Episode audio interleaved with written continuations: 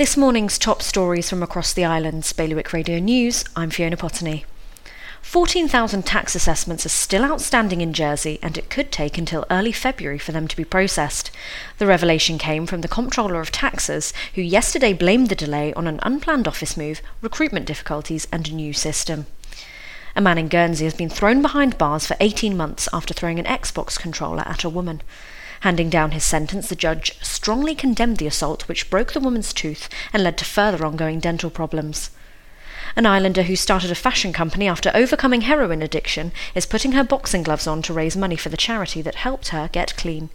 She'll be stepping into the white collar ring at the Royal Jersey Showground next Saturday, raising money for Silkworth Lodge charity group and a Banksy print that opened for bidding at a Guernsey auction house this week pulled in nearly double its asking price.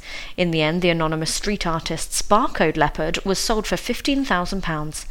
For more on all these stories, visit bailiwickexpress.com. Your weather expect a day of strong gusts and showers with sunny intervals and a top temperature of 10 degrees. That's the Bailiwick Radio News, sponsored by IQ.